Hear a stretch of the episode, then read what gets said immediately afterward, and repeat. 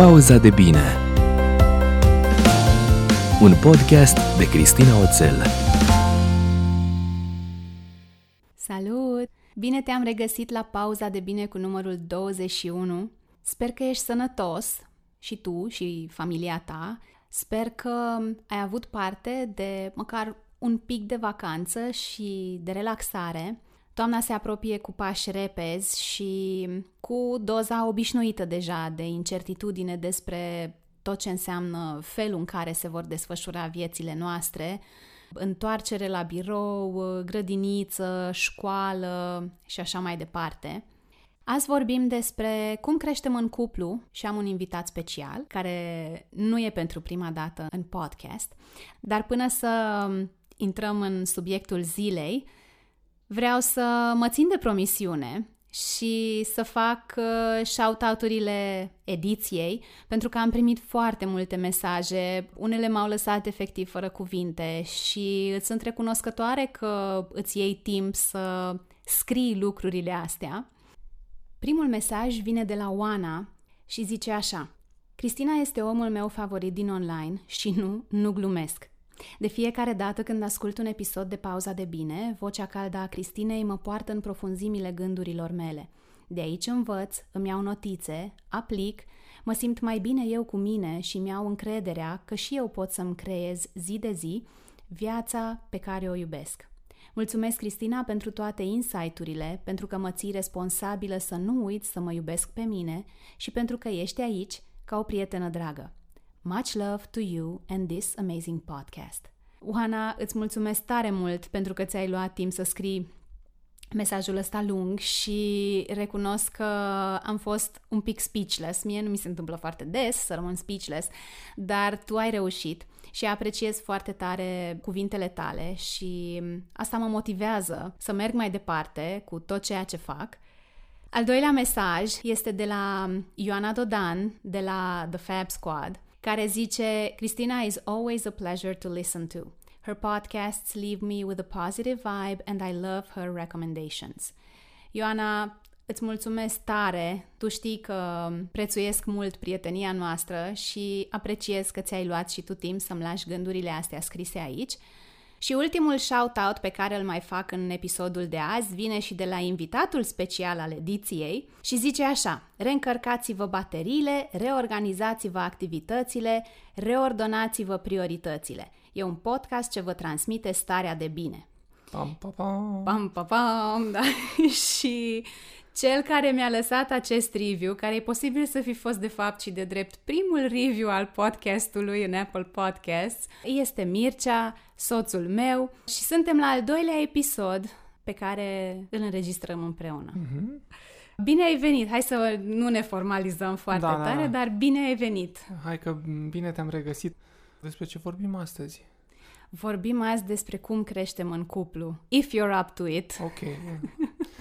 Mi-am luat inima în dinți și voi încerca să dau din casă atât cât trebuie. Fii atent, în timp ce mă pregăteam cu întrebările pentru episodul de azi, mi-am dat seama că în perioada asta oarecum s-au făcut 15 ani de când ne-am întâlnit uh-huh. la Dar nu școala de vară de la GSK. Păi nu, dacă atunci ne-am întâlnit cum să fim da, împreună. Dar ne-am întâlnit într-un context în care după facultate ne doream să creștem, ca uh-huh. să o mhm. leg cumva de subiectul uh, de azi și ca să nu zic că încercam să ne găsim un rost în viață sau să înțelegem cum să aplicăm tot ce am învățat în facultate în, uh, în viața de zi cu zi. Așadar, facem un episod aniversar. Exact. Și încep cu ceva light. Mm-hmm. Bine? Bine. Ești pregătit? Da. Mă ocup de dezvoltare personală de foarte mulți ani. Lucrez și cu mine de foarte mult timp, dar asta fac și cu clienții mei, cu cititorii mei și cumva indirect și cu ascultătorii podcastului. Sunt curioasă, mă rog, pentru ascultători, că eu știu răspunsul, dar când și cum ai început tu să lucrezi în mod conștient la creșterea ta? Păi eu am început să cresc așa de prin clasa 11 de prin Bine. vacanța de vară, când uh, am băgat 20 de centimetri și am ajuns cel mai înalt din cas, clasă. Dar în mod uh, pe bune acum, ce să zic, uh, știi că m-am angajat la corporație de prin 2006 și uh, am parcurs tot felul de etape cu traininguri uh, aferente pe skill-uri uh, soft uh, deja consacrate în lumea trainingurilor, inteligență emoțională, negociere, time management, dar hai să zic că am deprins câteva aspecte din fiecare, doar că poate nu eram în momentul respectiv pregătit să mă canalizez pe dezvoltarea mea personală. Și să zicem că momentul declanșator a fost când am avut un așa zis training, dar de fapt nu era training, ci era un fel de terapie de grup.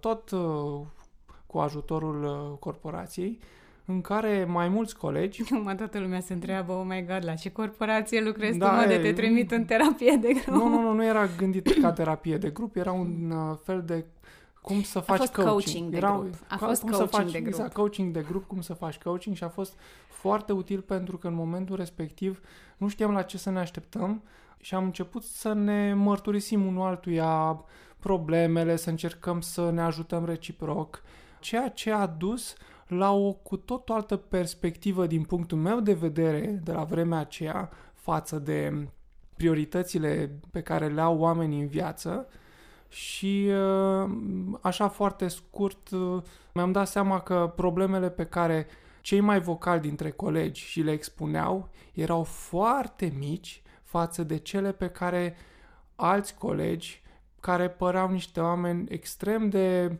Uh, cum să zic, uh, echilibrați la locul lor, uh, fără, cu situație foarte bună, aveau în realitate.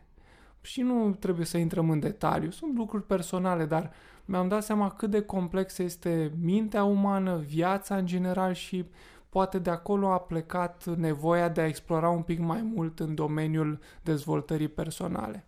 Îmi aduc aminte când ai venit să-mi povestești despre curs și uh, faptul că erai cumva marcat de, nu neapărat de ce s-a întâmplat, dar pentru că s-a creat un cadru safe de deschiderea oamenilor din a doua categorie, mm-hmm. de a mhm. pune pe masă niște lucruri, fără să le minimalizezi pe celelalte, cred că fiecare a pus pe masă ce a simțit că nu știu, poate să pună pe masă în mm-hmm. momentul respectiv.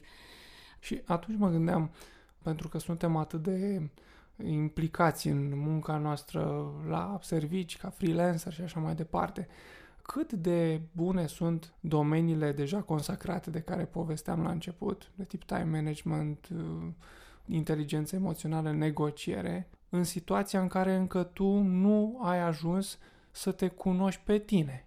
Adică e ca și cum ai clădi pe o fundație șubredă.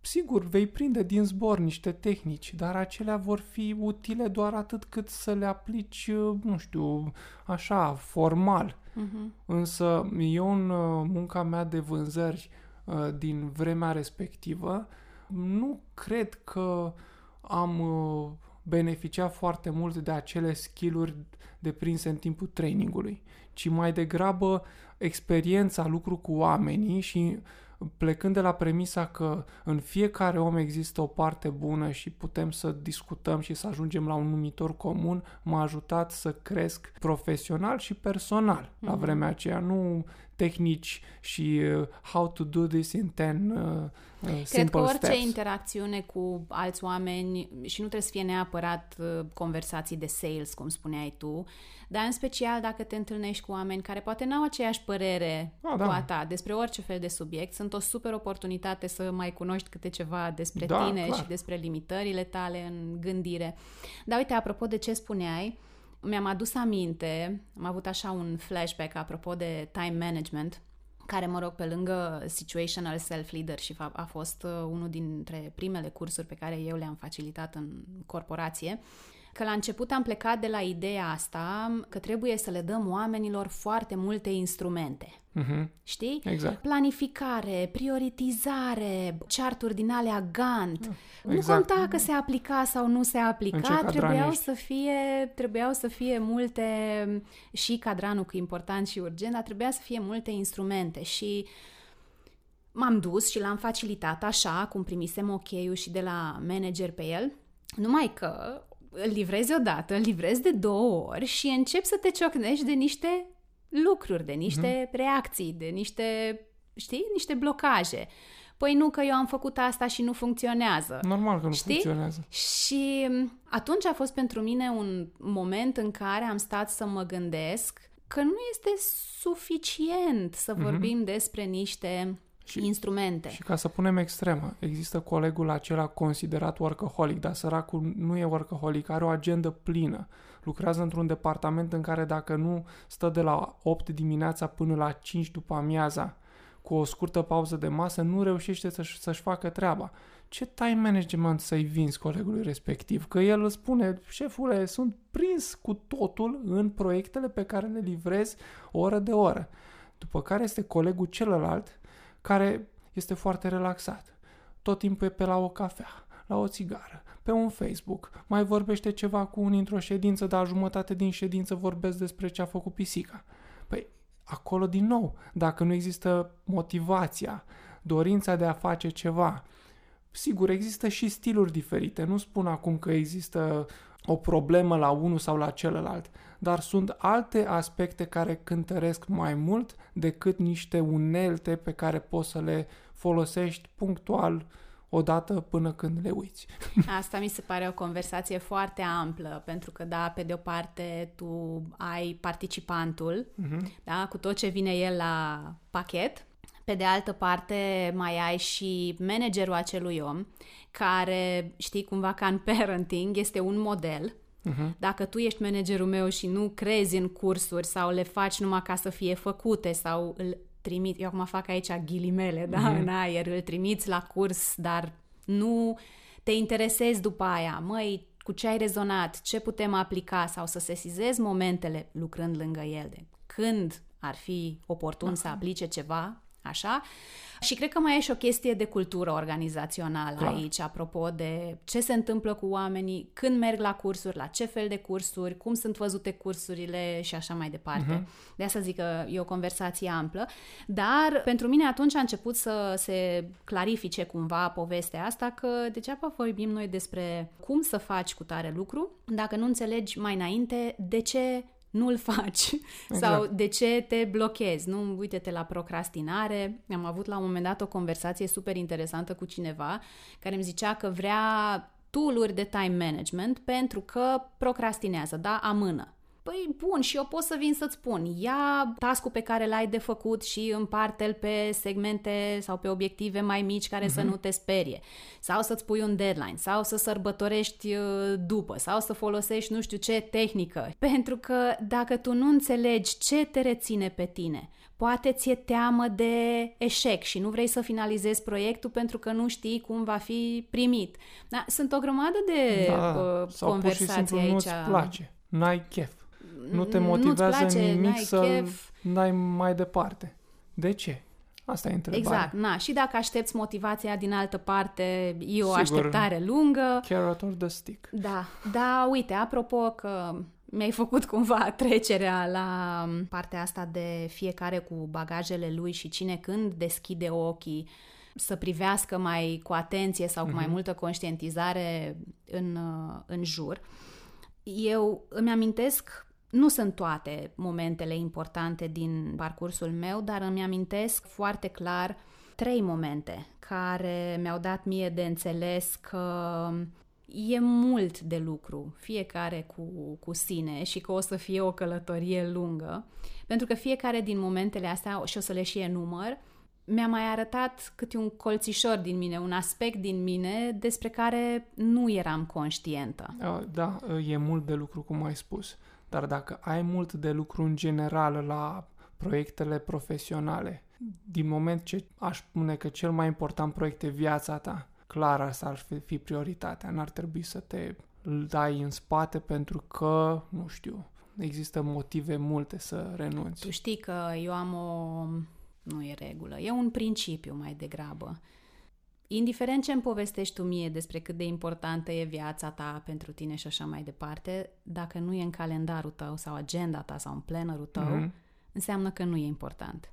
Eu cred foarte tare că inclusiv pentru, nu știu, relaxare, pentru mersul la sală, pentru orice, uh, trebuie să îți faci timpul. Că ți-l pui pe telefon, că îți scrii în agenda cu pixul. Sau nu scrii, dar știi acolo că mâine dimineață te trezești și mergi la alergat. De exemplu. Și dacă te-ai trezit și, nu știu, să zicem că n-ai reușit să te miști, asta înseamnă că a doua zi e și mai important să faci asta. Mm, Da și nu, la modul că eu dacă n-aș ieși la alergat sau n-aș alerga numărul de kilometri pe care mi l-am propus, aș alege probabil varianta de hai să văd ce fel de mișcare pot totuși să fac azi în timpul pe care l-am în Sau așa. condițiile, Da. nu știu, că nu ies din casă, dar ce pot face indoor. Ok.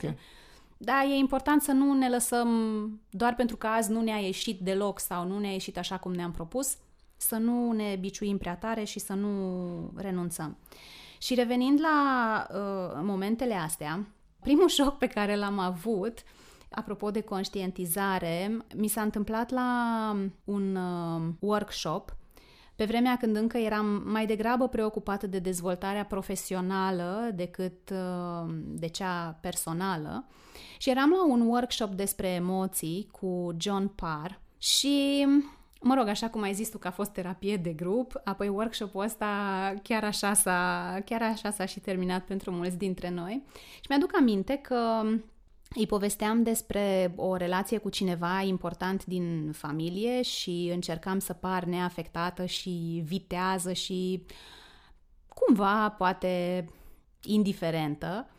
Și ascultându-mă, mi-a spus că el nu aude furie, că spuneam eu la un moment dat de furie și mi-a spus că eu nu aud furie în ceea ce Mhm. îmi spui tu. Eu aud foarte multă tristețe.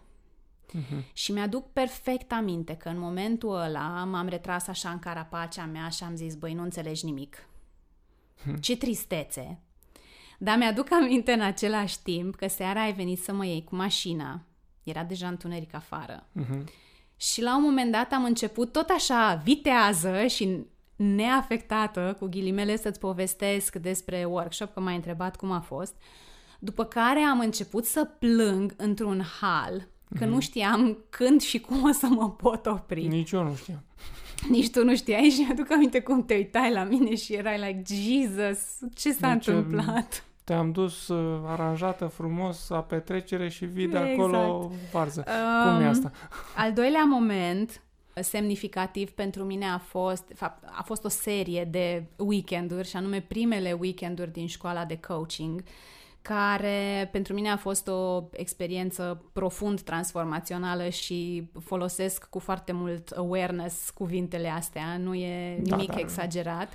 Asta, la asta te-ai și gândit când te-ai dus acolo. Nu, nu m-am Nu? gândit, nu am adică gândit nu te-ai că dus eu ca o la să John învăț... Parr, ca la un uh, workshop de da. emoții. Hai să ne auzim și noi să vedem ce mai are domnul ăsta de spus. Sort of, Deci sort la of. coaching ai zis, Eram... mai, hai că mă duc să scormonez ceva din... uh, Nu m-am dus să nu? scormonesc nimic. Eu m-am dus acolo cumva cu ideea că o să învăț ce înseamnă coaching pe bune și o să văd cum e să fii tot cu ghilimelele de rigoare, coachuit, Mhm. da? să fii în papuci de om care stă acolo cu cineva și uh, care creează spațiu ca să exploreze, că o să învăț să pun întrebări și mă așteptam să descoper niște lucruri cumva pe parcurs, dar primele weekenduri au fost cu de toate, de la sindromul impostorului până la tot felul de revelații despre mine și cum mă poziționez uneori în, uh, în relații. Iar al treilea moment se întâmpla la un uh, workshop pentru părinți. Era un eveniment uh, organizat de Cristina Flueraș, uh, ea este psihoterapeut, și era un eveniment pentru părinți. Mhm. Și mă rog, la un moment dat a trebuit să ne uităm la un video și de acolo fiecare să scrie pe foaie ce a simțit, ce îi venea să facă, la ce se gândea, nu știu ce. Și dintr-una într-alta iar am ajuns la un punct din ăla din copilărie și am început, a fost prima dată când am vorbit despre un eveniment din copilăria mea în uh, public, de față cu niște străini pe care Mhm. nu-i mai văzusem în viața mea. Și am avut și acolo un moment din ăsta de plâns eliberator, dar pentru mine a fost un moment uh, care mi-a deschis foarte tare ochii cu privire la înțelesul pe care noi îl dăm unor întâmplări Mhm. din viața noastră și că există întâmplarea și după aia înseamnă, uh, există înțelesul, semnificația pe care tu o dai acelei uh, Exact. întâmplări. Pentru ascultători de menționat că amândoi am avut copilării fericite, Nu trebuie să fi avut o copilărie nefericită ca să fi fost parte din evenimente Mhm. care să te marcheze one way or another. Nu, e, nu e despre asta. Și ca să ducem un pic conversația spre crescutul împreună în cuplu, în martie 2019 eram într-un moment din ăsta foarte low, în care mă gândeam că sunt așa pe, pe fundul prăpastiei, este o expresie pe care am folosit-o eu mult timp. În 2019, deci, era martie, când eu am uh, început un proces din ăsta de inventariere a vieții, dacă pot să-i zic așa, uh-huh. și pe care l-ai făcut și tu, exact, la recomandarea mai, ta, mai în toamnă. A fost, că asta e o întrebare pentru tine, așa, uh, a fost mai degrabă la recomandarea mea sau a fost pentru că erai tu curios să, nu știu, să înțelegi ce fac eu acolo sau la Păi- ce e bun sau cum te poate ajuta? în primă fază a fost la recomandarea ta, dar uh, Dar n-ai făcut-o. Uh, nu, stai puțin. Uh, ideea e că am încredere în ceea ce îmi recomanzi și uh, știu că nu ești genul de om care să uh, meargă pe tot felul de idei din astea, cum să le spun, uh, așa, mai ușurele. Adică dacă tu îmi recomanzi o carte, un program, ceva, îmi dau seama că e bine de luat în seamă. N-am făcut-o de gura ta, ci de la recomandarea ta. E o mare diferență, dar nu am început în același timp cu tine pentru că nu mă simțeam pregătit să fac acest lucru. Și am lucrat la explorarea acestor paliere câteva săptămâni. Hai să ne oprim un pic, că n-am, n-am spus care sunt paliere. Tu le spui paliere, eu le spun arii ale vieții. Cele pe care le-am folosit noi în procesul ăsta de inventariere, acum așa rămâne, au fost um, health and fitness, emoțional, intelectual, spiritual, caracter, relație de cuplu, parenting, relații sociale, carieră Mhm. și financiar.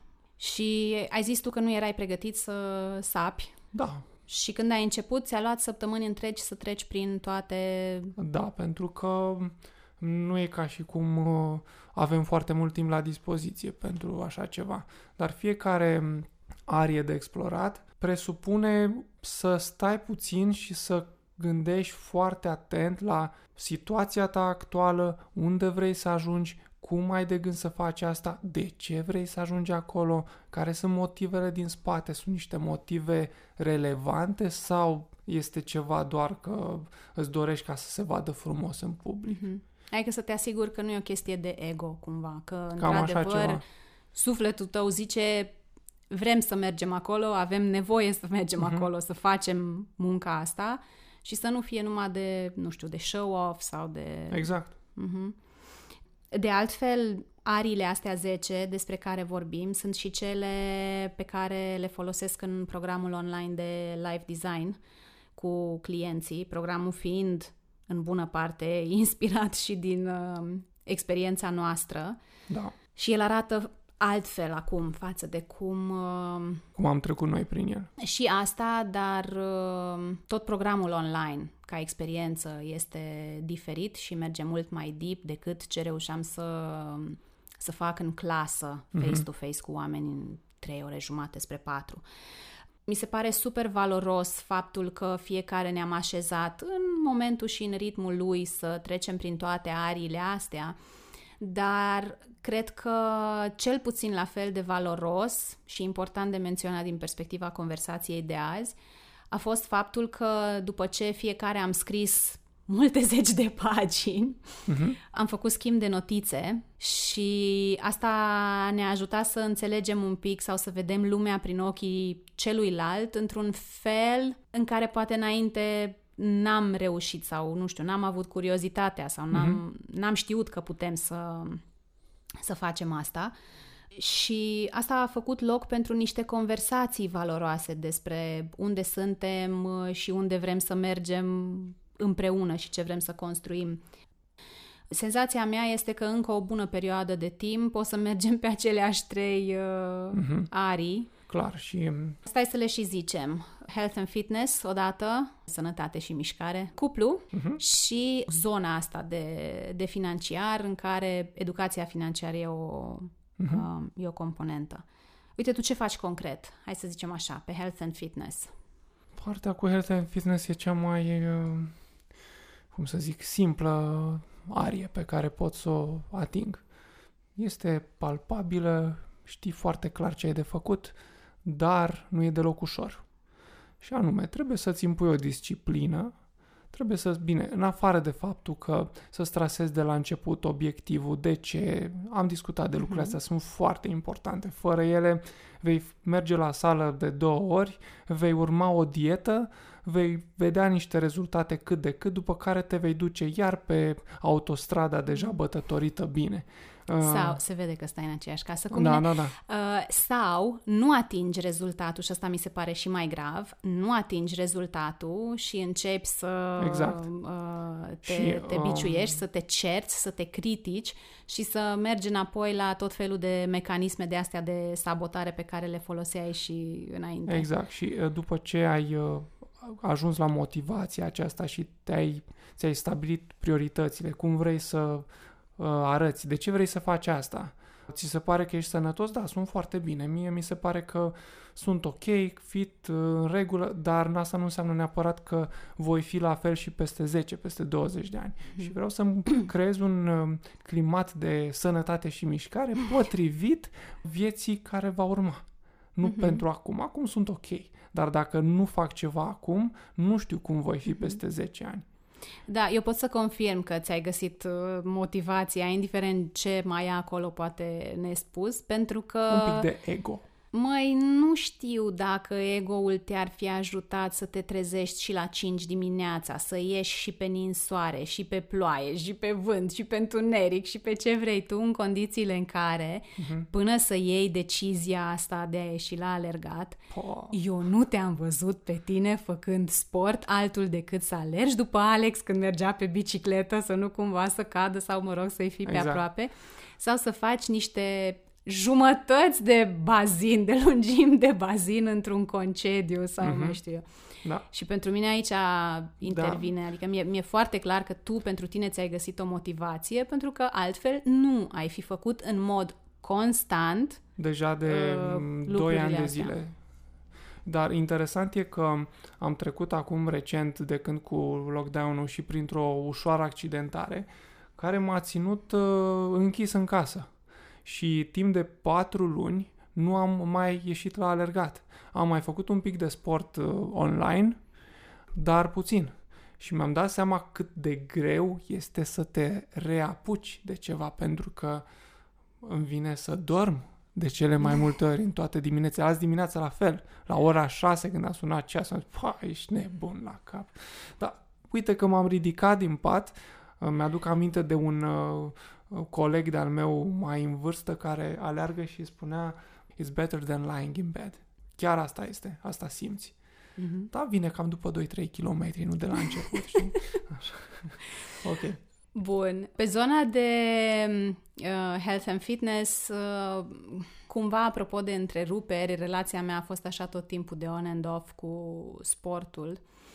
Dar uite, cu ocazia asta, că am făcut acest, uh, cum să zic eu, inventar pe zona mm-hmm. de sănătate și mișcare, ca să folosesc intonația ta, dincolo de faptul că am reluat sportul și nu prea mă mai simt bine dacă nu îl fac, mi-am dat seama că sunt lucruri pe care, sau mă rog, da, lucruri pe care trebuie să le rescriu puțin apropo de zi, relația cu mâncarea și nu la modul că emotional eating sau mai știu eu, dar sunt combinații, cum era Sfântul Schnitzel cu piure, uh-huh. care pentru mine, la un moment dat, am reușit să înțeleg asta, eu îl asociasem cu ideea de împreună, cu momentul în care bă, ne adunam și cu bunicii, duminicile la masă și ideea asta de togetherness, știi, pentru da. mine a fost asociată cu asta.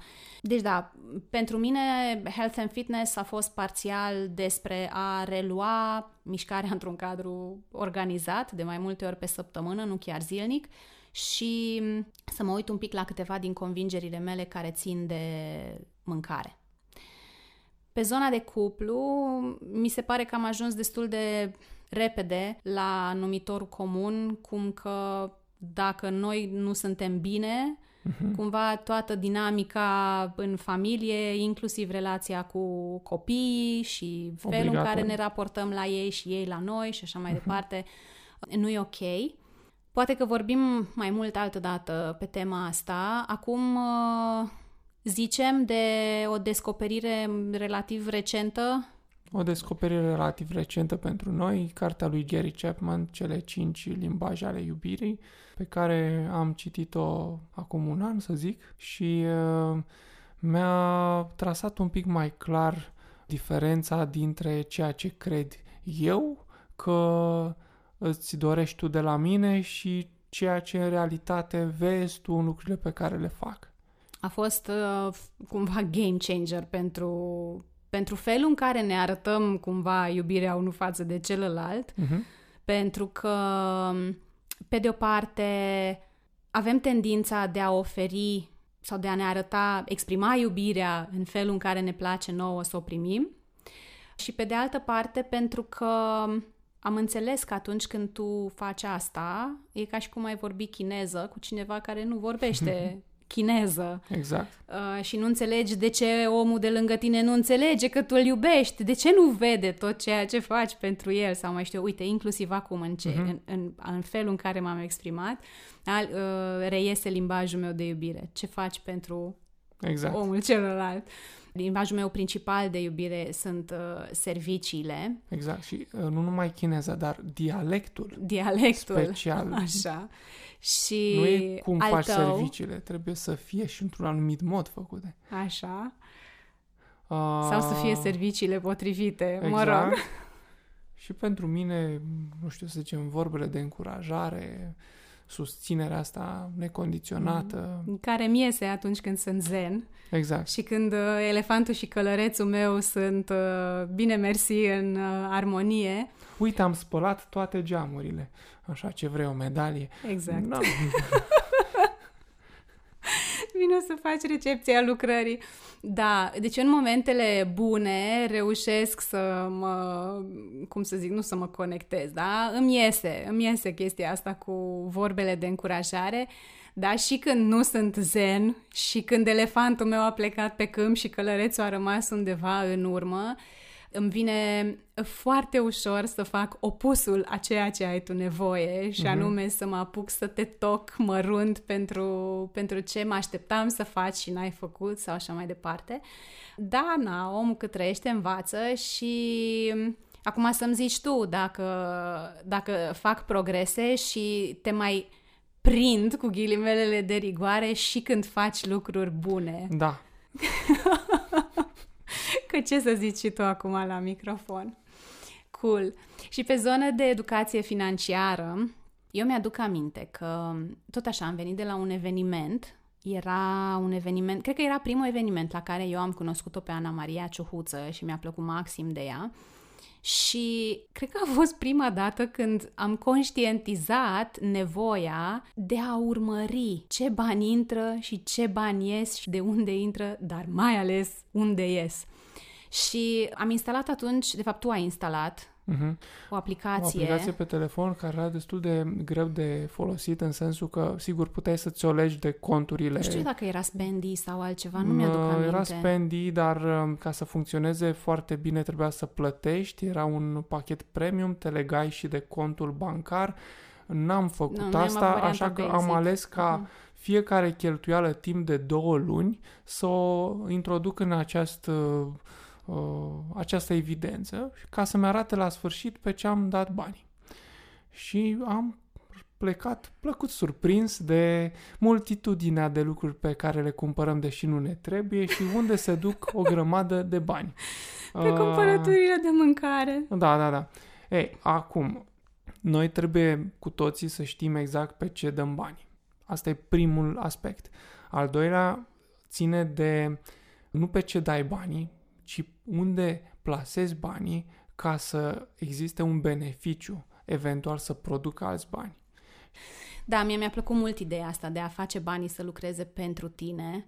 Uite, de exemplu, mie mi se pare că facem cumva un soi de diviziune a muncii, dacă vrei, apropo de arile astea, pentru că, sigur, se întâmplă să fie cărți pe care le citim fiecare. Na, are fiecare dintre noi ahaurile proprii și e interesant să vorbim despre asta, dar se întâmplă deseori să citești tu, de exemplu, uh-huh. cărți care țin de zona asta de, uite cum e zona asta de finance, care și pe mine mă interesează și mă preocupă tot mai mult, dar recunosc că nu am aceeași plăcere ca tine să stau să le întorc pe toate părțile și să înțeleg toate...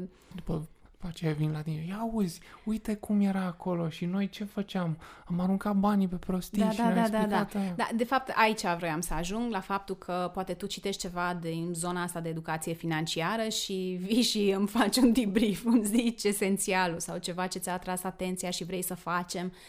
Și cumva eu sunt mai degrabă ancorată în zona asta de transformare personală, de neuroscience mm-hmm. de, și vin și îți povestesc lucrurile interesante pe care le-am mai descoperit și na, cumva facem schimbul ăsta de Dar acolo informație. unde se unesc cele două, financiar cu neuroscience, e la percepția pe care o ai despre bogăție, despre bani, despre... Despre orice. Da, fix în zona asta, pentru că noi am crescut în anii 90, 80, în anii 80 nu se pune pentru că nu erau oameni bogați pe vremea aceea, dar sau nu-i vedeam. În anii 90, cine era bogat în orășelele în care, unde ne-am născut, erau fie foarte puțini din zona de elită, dar cei mai mulți erau mici afaceriști, ca să nu zic altfel. Și oameni care cum dădeau de bani, începeau să-și cumpere mașini scumpe, să arate ca obținut. Yep. Cea mai mare greșeală în loc să pui banii respectiv să producă în continuare, să-ți clădești și tu un traseu uh-huh. financiar, nu făceai decât să-i cheltuiești. Pentru că... Aia era educația lor și era da. de înțeles. Și am considerat întotdeauna că e bine ca omul să aibă atâția bani pentru cât este pregătit să-i administreze totdeauna există un nivel optim. Noi credem că avem nevoie de mai mulți, dar din păcate peste un anumit nivel, dacă nu ai educația financiară și percepția de bază, pot fi o mare problemă, nu mm-hmm. un ajutor. Da, eu mi-aduc aminte și recomand cu ocazia asta episodul 4 al podcastului cu Ana Maria Ciuhuță, pe care tocmai am menționat-o.